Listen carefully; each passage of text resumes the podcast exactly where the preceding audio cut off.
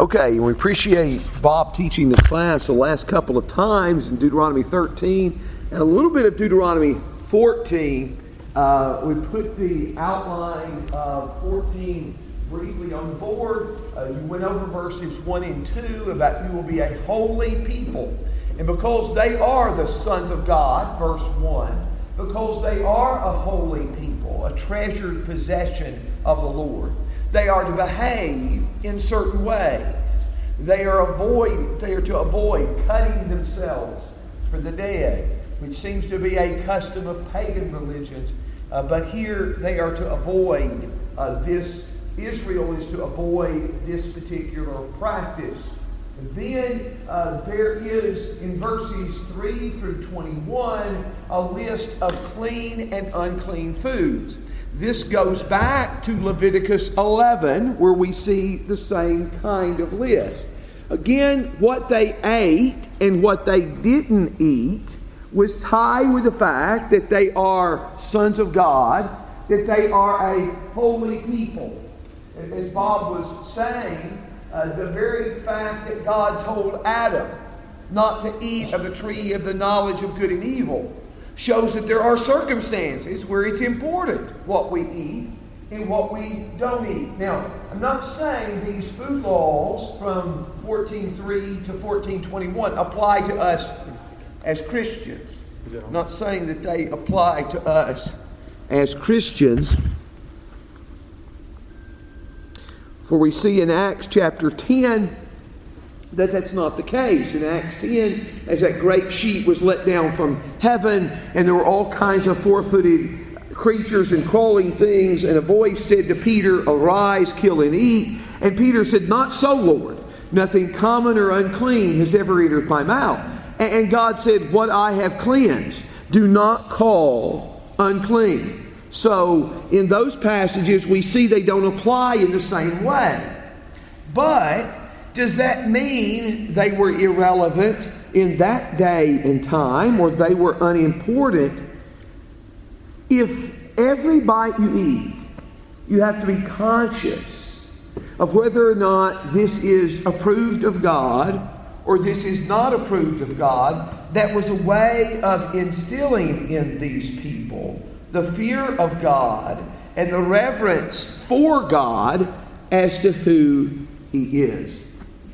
But let's go over these clean and unclean foods rather quickly. Okay? Verses 3 through 8 lists what they can eat and not eat of the uh, animals, of the land animals. Now you notice verse 3 says, You shall not eat any detestable thing. Then verses 4 through 6 state what they can eat.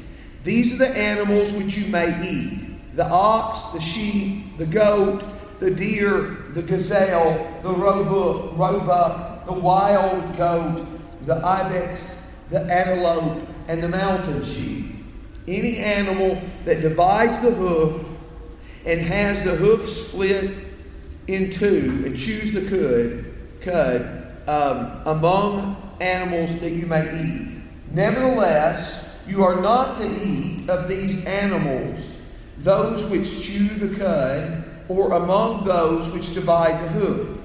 The camel, the rabbit, the rock badger, for they chew the cud, but do not divide the hoof. They are unclean to you.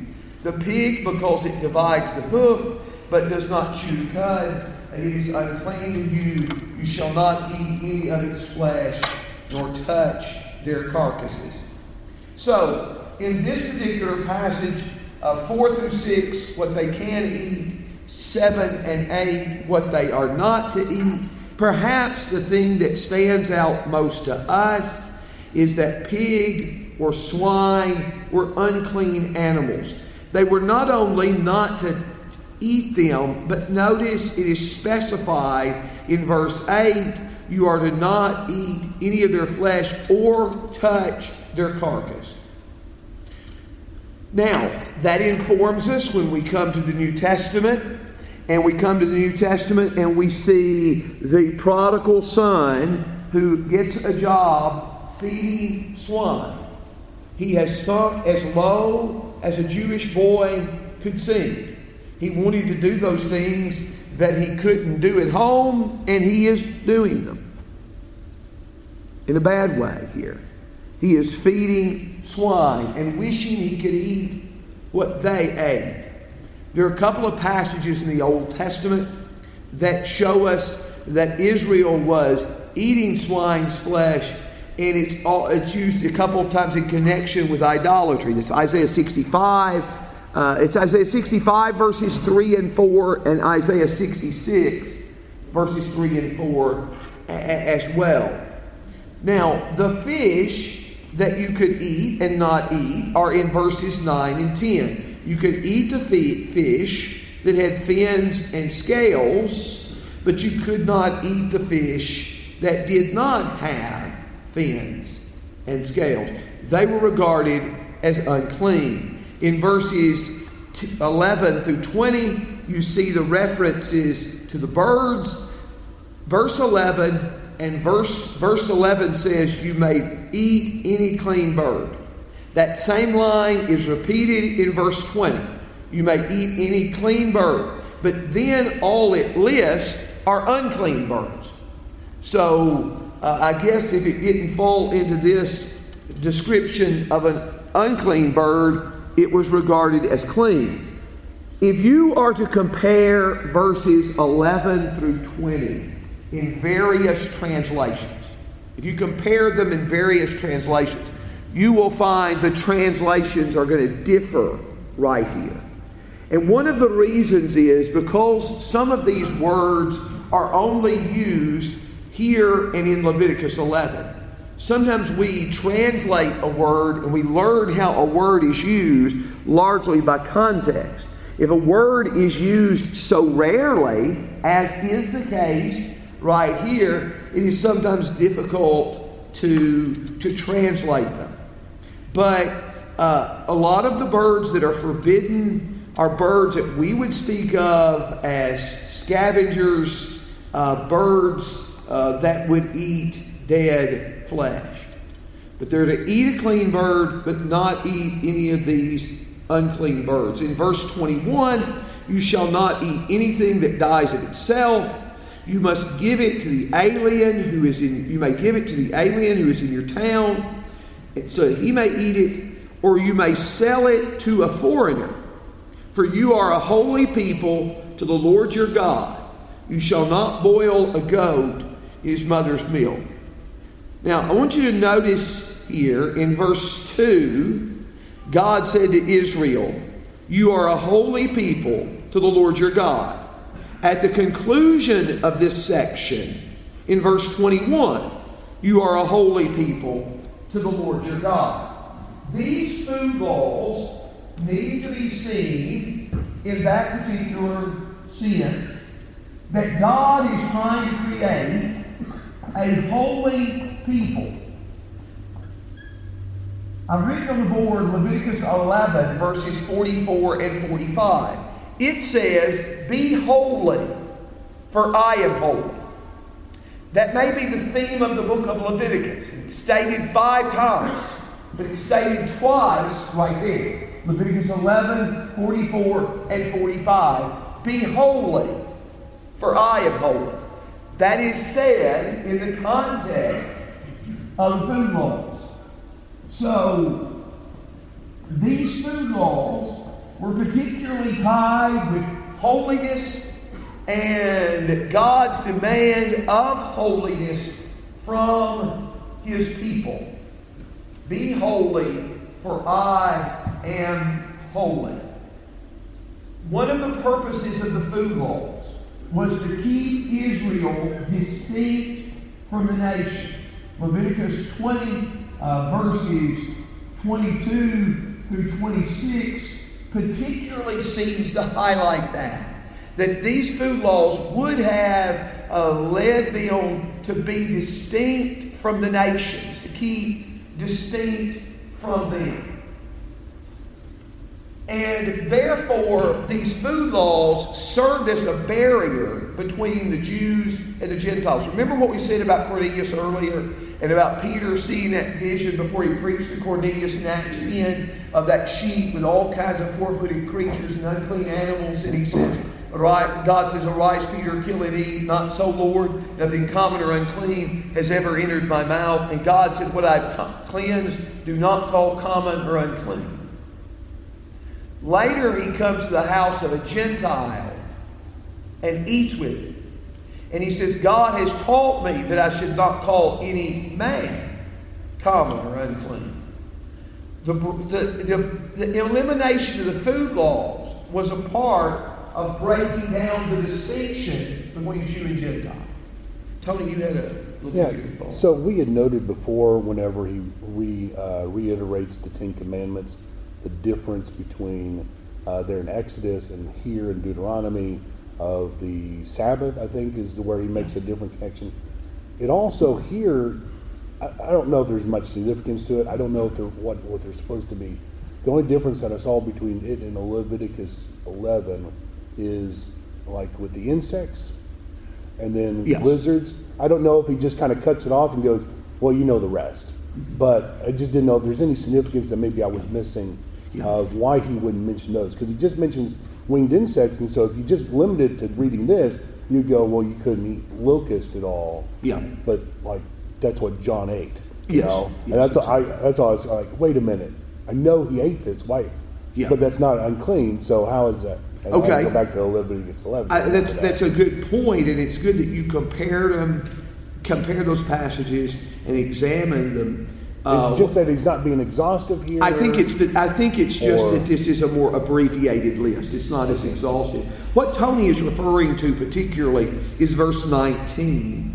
Um, it says, "All the teeming life with wings are unclean to you; they shall not be eaten." So that, that's the statement there in, Levit- in, in Deuteronomy chapter 14 in verse 19. This is what Leviticus 11 20 through 23 says. Leviticus 11 20 through 23. All winged insects that walk on all fours are detestable to you. Yet these you may eat among the winged insects which walk on all fours. These are they which have feet jointed, uh, which have above their feet jointed legs with which to jump on the earth these are of them you may eat the locust in its kind, the devastating locust in its kind, the cricket in its kind, the grasshopper in its kind. But the other winged insects, you, uh, which are four footed, are detestable. Tony's point is that Deuteronomy 14 19 only mentions those that are unclean. Leviticus 11 shows us that some are clean. Now, there, Leviticus 11 22 is one of those points where there is a great difficulty translating all the, all the words here. But it seemed to be, seems to be different stages in the growth of the locust and the locust family. And these, but these creatures were considered clean. They were considered clean. So John the Baptist was eating locusts and wild honey. That's, I think, in context too, a picture of his self denial, as Jesus was later to say, John came neither eating nor drinking, and you said he has a demon. So there is a distinction. I think it's that this list is more abbreviated, that list a little bit more expansive. So those who enjoy eating locusts um, could, could eat them in the Old Testament. So when we talk about clean and unclean, we can go back to the time of Noah when the concept of clean and unclean was there because of what he was yes. bringing to the ark. Yes. And after the flood, God told Noah that every living creature is given to you for food. And then we see a distinction when Israel is set up as a separate nation where we have these laws and then the New Testament where those are taken away. So am I to understand that basically the New Testament is going back to originally how God wanted it, where everything for all peoples was going to be available, not only food but also salvation, um, and, and, and then setting aside the, the nation of Israel as a special people and now including the whole world? Well, that's a, good, that's, that's a pretty good summary. Because, like you're saying, you do see in Genesis, Noah takes seven of the clean animals on the ark, two of the unclean. So there was some kind of distinction made right then, but they were given the opportunity to eat flesh after the flood, Genesis 9, verses 1 through 6. And you, you see in the, in, the, in the New Testament, or excuse me, you see in the Old Testament when God calls Israel that they have a special set of laws. Here are some passages in the New Testament that knocked down that distinction between food laws. Jesus even touched upon it in Mark 7 19 when he distinguished between what makes one clean and what makes one unclean. Acts 10, which we've already invoked a couple of times. And of course, Paul or Peter reviews these events in Acts 11. 1 Timothy chapter 4, verses 1 through 5 is a strong statement this. But yes, I, I think that's probably a good way to say it, Mike, that, that this goes back to what God has said uh, in the beginning, or near, near the beginning anyway, that you could eat meat. Uh, originally, in the beginning, it seems like God, man was eating the green herb and the plants of the field. So, good thoughts.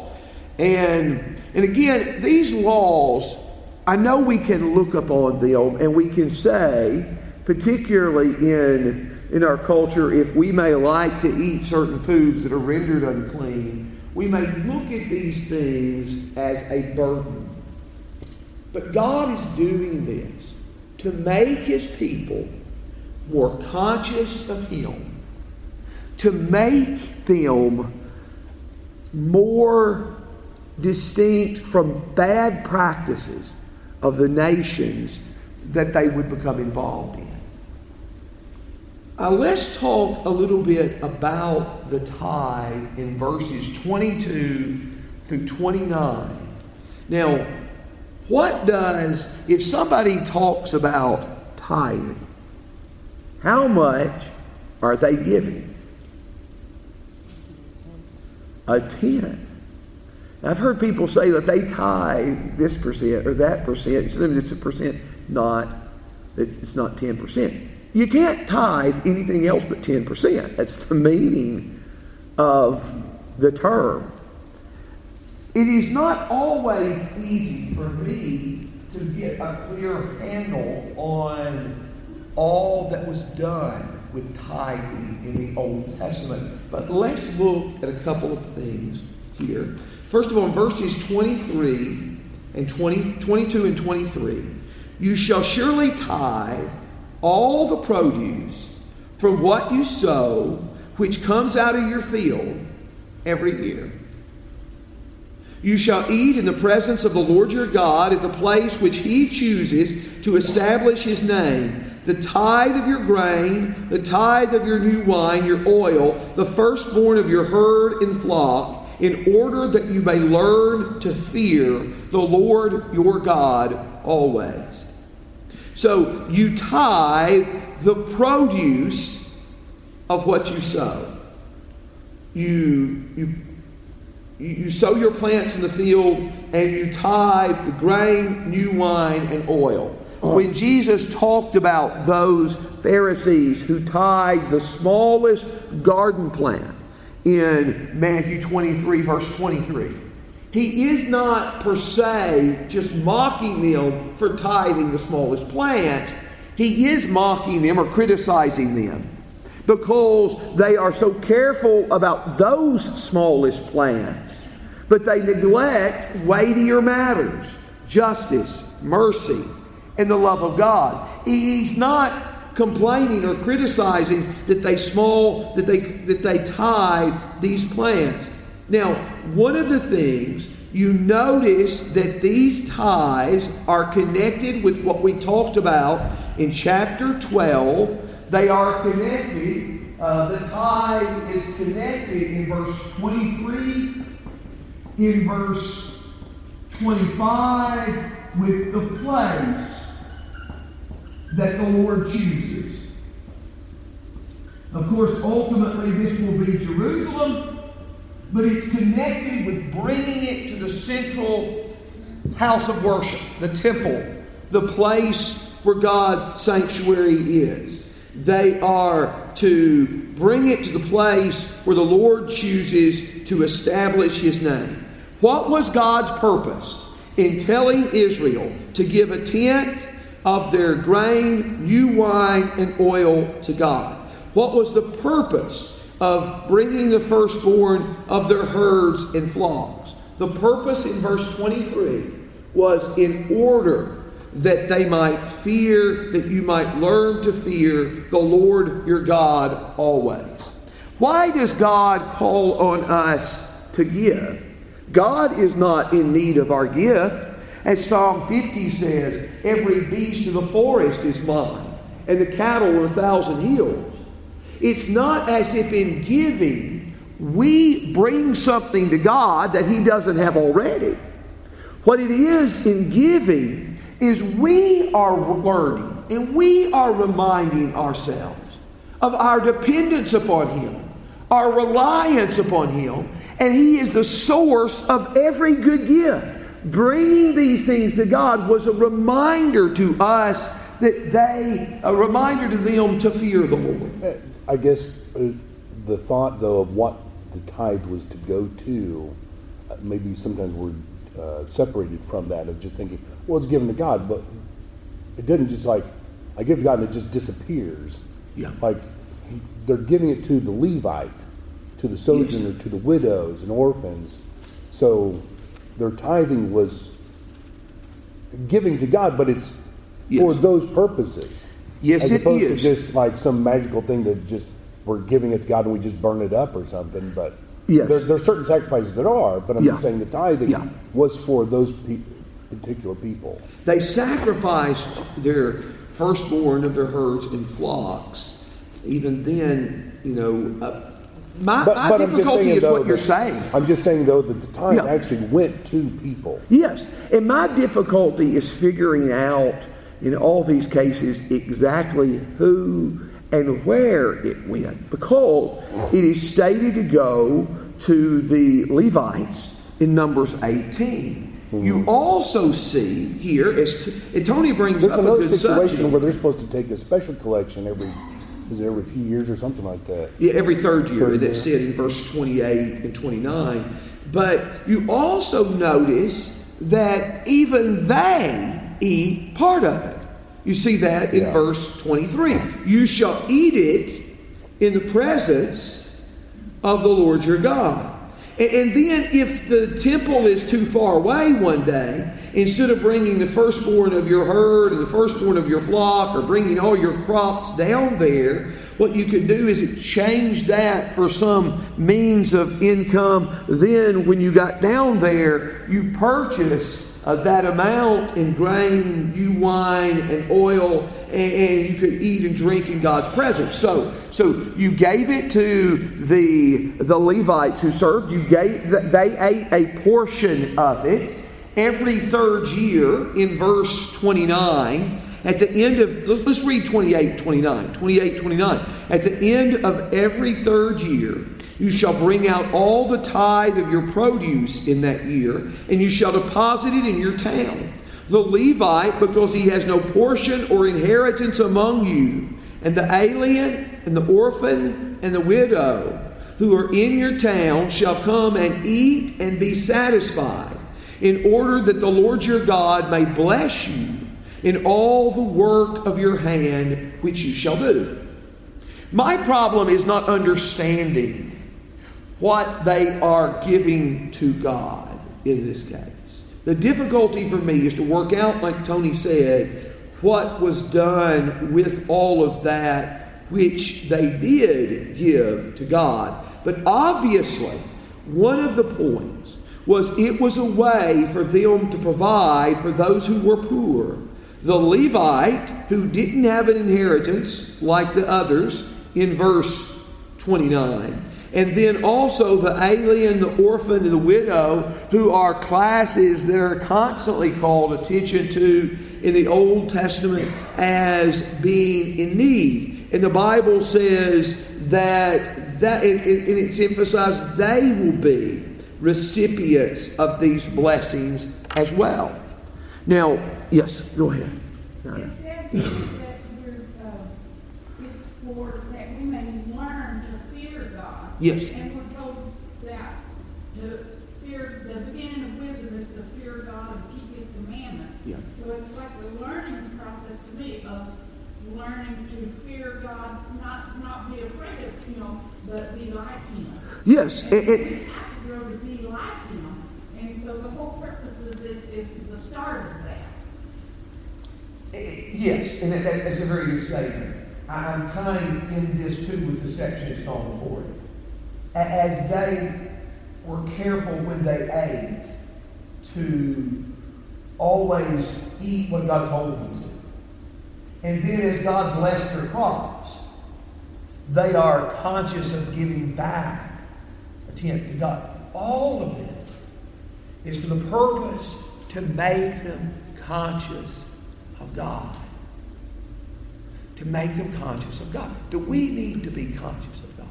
The Bible says, Jesus says, for example, in Matthew 12 36, every idle word that you speak, you shall give an account for in the day of judgment. Now, that is a passage that warns us, indeed. But is God just trying to scare us to death there? Or if we are truly conscious of Him, before every word we speak, saying, Is this a word that I want to be faced with in a negative way in Judgment Day?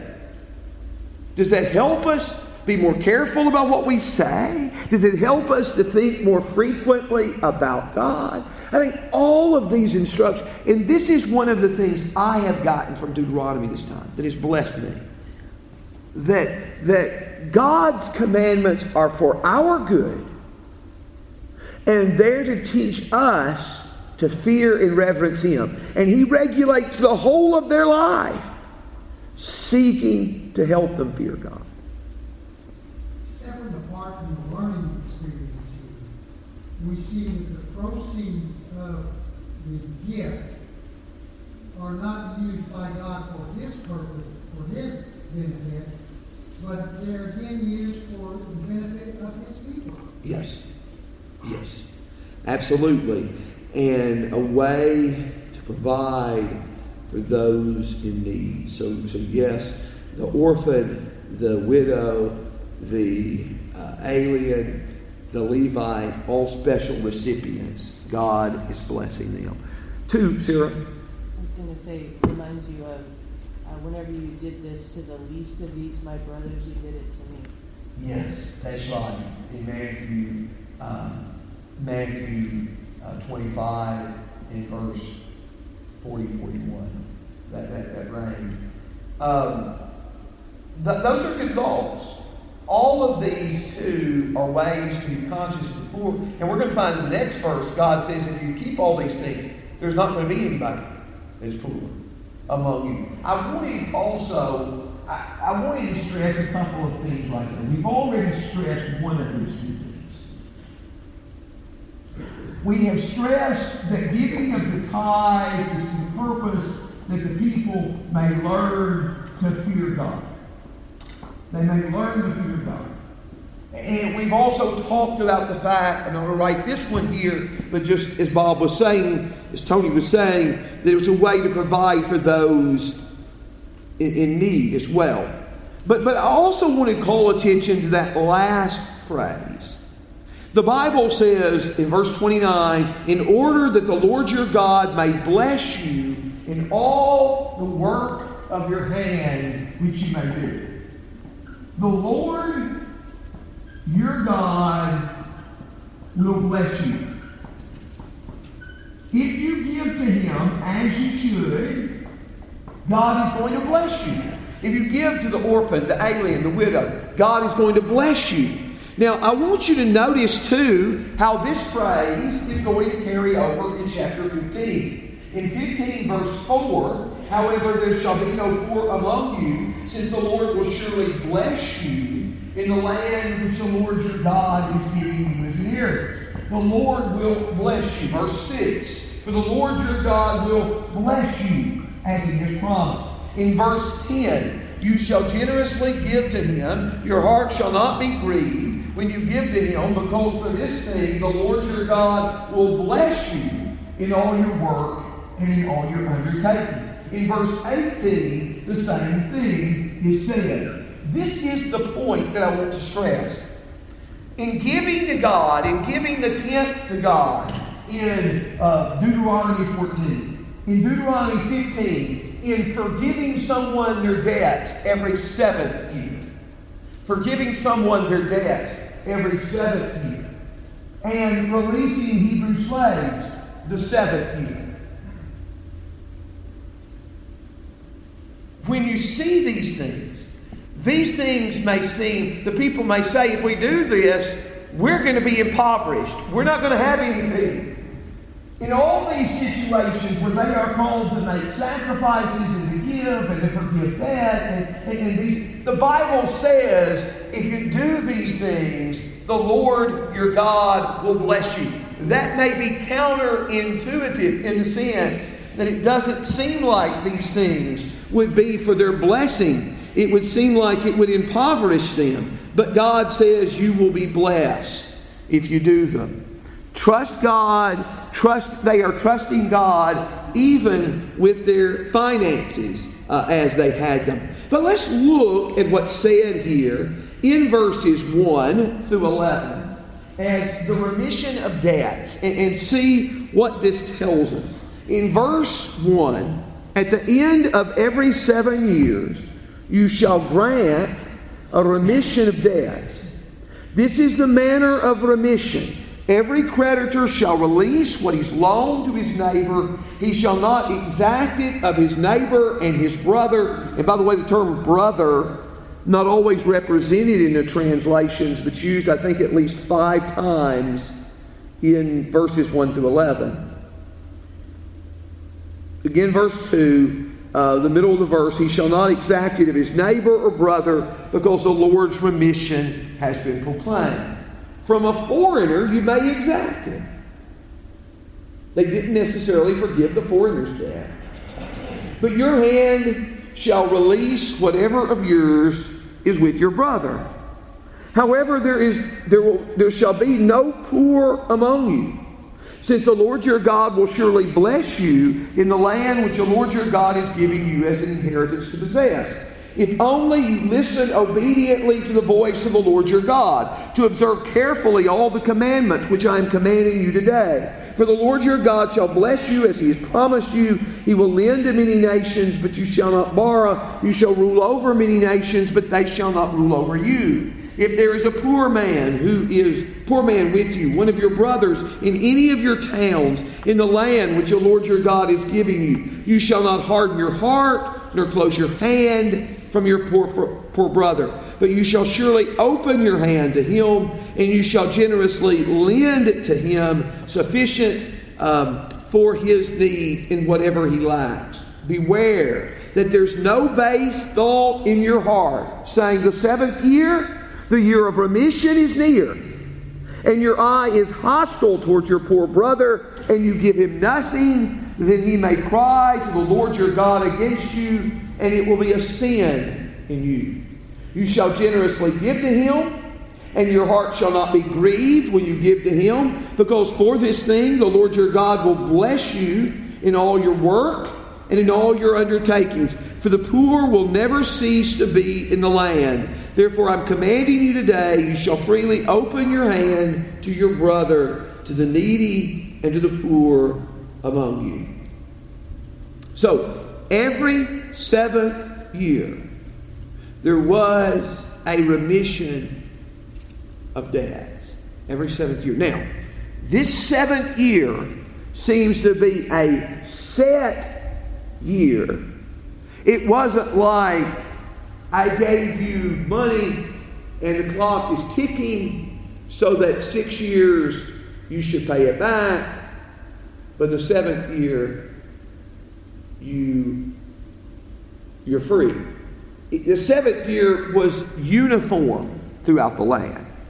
Because you see that, particularly in verses 7 through 11, where the person might be discouraged to give because it was the seventh year. Seventh year was approaching. But what happened is every seventh year, you forgive the debts that people owe. Now, going in debt in the ancient world was a little different than our society from this standpoint. In our culture, there are a lot of wealthy people who are in debt, who have gone into debt on business practices. For example, they don't have the money to start this business or that business, and they start money and, and, and they borrow uh, a large amount of money, even though they have much, they don't have the money to start their business. They do it in hope that their business will be even more productive. I am not saying yay or nay to that. I am just stating that wasn't the case in ancient Israel. In ancient Israel, when you borrowed, you were poor. And Israel was told not to charge money, not to charge interest to their brethren. You didn't charge them interest, and uh, they were to, to pay you back. Sometimes, when they became servants or slaves of one another, it was for this very purpose because they owed a debt and they needed to pay it back. And this text says every seventh year, these debts are to be forgiven. Now, you read more about the sabbatical year, the seventh year.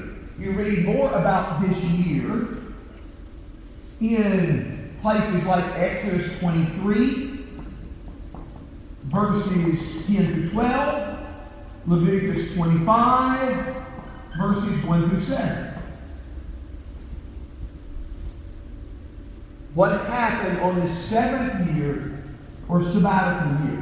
The sabbatical year was tied with the Sabbath day. It was tied with the year of Jubilee in Deuteronomy chapter or Leviticus chapter 25. Now, there could be the discouragement, there could be the temptation. As that sixth year came along and you knew that this brother was in great need and he asked you for help, and you can think, listen, if I give him anything, I'm never going to see a penny of this back because the year of remission is coming and there's going to be the temptation in his heart to let his eye, verse 9, be hostile to his brother and to give him nothing. But he is told in this case that if he gives, that if he's generous, the Lord his God will bless him. Again, this is a case where God's blessing is kind of pointed out as something that's counterintuitive. As you give to this person in desperate need in this sixth year who doesn't have enough to feed his family, don't think you're going to give yourself into poverty. The Lord will bless you in all your work and in all your undertakings. While verse 4 stated that if the people were faithful, there would be no poor among them. Verse 11 says, The poor will never cease to be in the land. Now, I want to tie a couple of passages here in the New Testament. Poor, poor would never cease. The, the poor you have always with you. Who quoted that in the New Testament? Jesus quoted that in Matthew 26 11 and in John 12, verse 8. Now, in both cases, he's quoting that in the context of the woman who anointed Jesus with a very expensive perfume, remember? And she's criticized this money could have been sold and given to the poor. And Jesus said, Leave this woman alone. She's done a good deed. And he says, You have the poor with you always.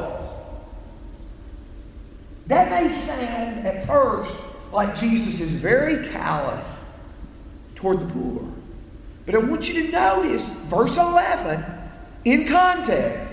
Verse 11, and not only verse 11, but the whole context around it is an encouragement to give to the poor. It's not a discouragement, but an encouragement to give to the poor. Even here in verse 11, the poor you have always with you, they'll never cease to be in the land. Therefore, I command you, you shall freely open your hand. I'll tell you what it does tell us. What it does tell us is that giving directly to Jesus as this woman has done, as important as giving to the poor is, giving to him takes priority. This woman who has spent this expensive amount and anointed the body of Jesus, Jesus is saying, The poor you have always with you. It's not minimizing care for the poor, but it is emphasizing the seriousness of giving to Him, of devotion to Him. But I want you to think about another passage. In Acts 4, I believe it is verse, it's verse 34 or 35, where it tells us the early church had fields and lands and sold the money and laid the money at the apostles' feet, and distribution was made to all those who were in need. And it says there was no needy among them. No needy among them. Well, that sounds a lot like Deuteronomy 15, verse 4. It's as if this generous Christian community has reached an ideal community.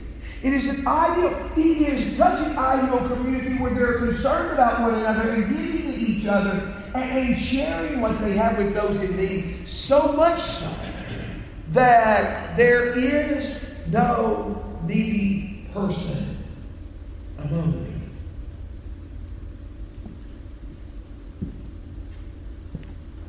There are cases where all of us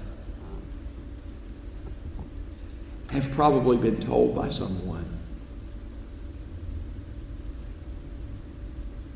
I'll pay you back if you give me this.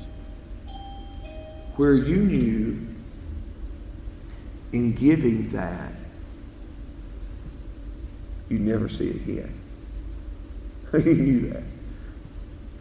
And sometimes it was beyond possibility for this person. Sometimes the person may mean it when they say it and may not do it.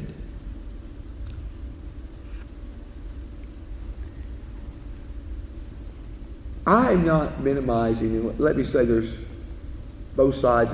The Bible emphasizes the seriousness of owing no one anything and paying off our debts. The Bible emphasizes that. And the Bible also emphasizes the need to give to those who are needy. By the way, I've got to throw something in here.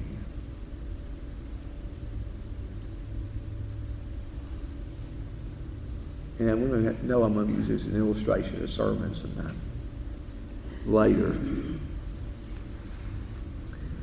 I met a man recently, I don't want to say too much,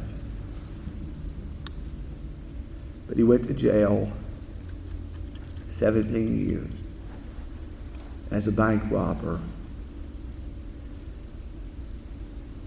Had been raised going to services in prison, recognized the depth of his sin, his wickedness. He repented, he turned, he converted several in prison.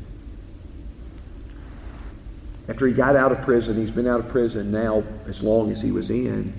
He got a good job. And every month, he sends a check to that bank he robbed, determining to pay back every penny. Wow. I don't know if that's got anything to do with Deuteronomy 15, but I had to tell you that. And it's so powerful. But don't be reluctant to give because there's a big question whether the person can ever pay you back. And that's what this is calling the people to. And it says, if you're generous in this, if you're gracious in this, the Lord will bless you. And remember, everything you have is from God to begin with. That's the purpose of tithing to remind ourselves that everything they have is from God. That's the purpose of our giving, to remind ourselves everything we have is from God. Verse 4, you see, since the Lord your God will bless you in the land which the Lord your God is giving you as an inheritance. In verse 7, if there's a poor man with you, one of your brothers in any of your towns in the land which the Lord your God is giving you. The Lord has given them the land, the Lord has given them the prosperity that they have, and He will continue to bless them. Nina, um, sorry. It all, it reminds me of Galatians when it, uh, bearing one another's burdens in chapter six, where it's talking about if we sow to the Spirit, we reap eternal life, and then it says that we Yeah. have opportunity to give, let us give especially to those of the household of faith. Yes, So it's so exactly. tied to our spiritual rewards, Yes, yes. like here as well. And people who have experienced God's mercy and grace and goodness in His gifts uh, need to be remind a, a way to remember what God has given us is to share with those who are in need. I want to discuss, say something, Sarah. something. Yeah, it- whenever it's talking about the sixth year, it's, it's kind of like a double, double whammy because it's like, give this, you're not gonna get it back because they're not gonna pay it back. But also, next year, you're not going to be harvesting and all of that. So instead of hoarding your, your money and your stuff, because you know that it's gonna be however many seasons until you plant Yeah. again, you know, trust God both that it'll be something good for you and that you'll still have enough for your family. You understand why, when the people became unfaithful, the Sabbath year just flew out the door. They forgot it totally because it took a lot of faith to believe that God was going to provide. Now, I don't know how much time we're going to have to get to verses. Let's uh, to get to verses 12 through 18. Well, just a just a point. That's not necessarily true, though. That it was like there was nothing that God showed them. He even said, I think it's in the Exodus or Leviticus there, that He was going to provide them a double portion in the Yes, season. yes, he did. So there, Yeah. that first that first seven years, that's that. It's not like the seventh year came. Oh well, God's never shown Himself. He was spo- He showed Himself that first sixth year, a double portion to them to be able to provide for themselves through that time. Mm-hmm. And so God is shown, and so Yes. for them to trust, it's not like God. Well, Yes. everything's like it's been going on before, but somehow it's supposed to magically occur. But Yes, I, I, under, I understand what you're saying, and you're t- referring to Leviticus 25, 18 through 22, where they're told that they will have such an abundance that they will provide. I think what Sarah was particularly emphasizing was just they won't see those crops coming in that seventh year. But yes, No, but I'm you're right. God has that- made those promises. But. God would show them the sixth year so that it would extend their trust through the seventh. Yes. Now, I want you to look, beside, this verse of releasing the Hebrew slaves, I want you to look up Jeremiah 34, 8 to 22. Because that is going to show us a little bit about how this was practiced or how this wasn't practiced in Israel. And and we'll try to talk about that Wednesday night. Uh, Deuteronomy 12, 15, begin with verse 12, with Jeremiah 34. We're going to try to get all of 16 and maybe even a little bit of 17 for next time. We're going to have to um, start moving. So, thank you. We have to stop talking, that's all there is to it. Oh, that, that, that, that's, that's what his point was. Y'all would just stop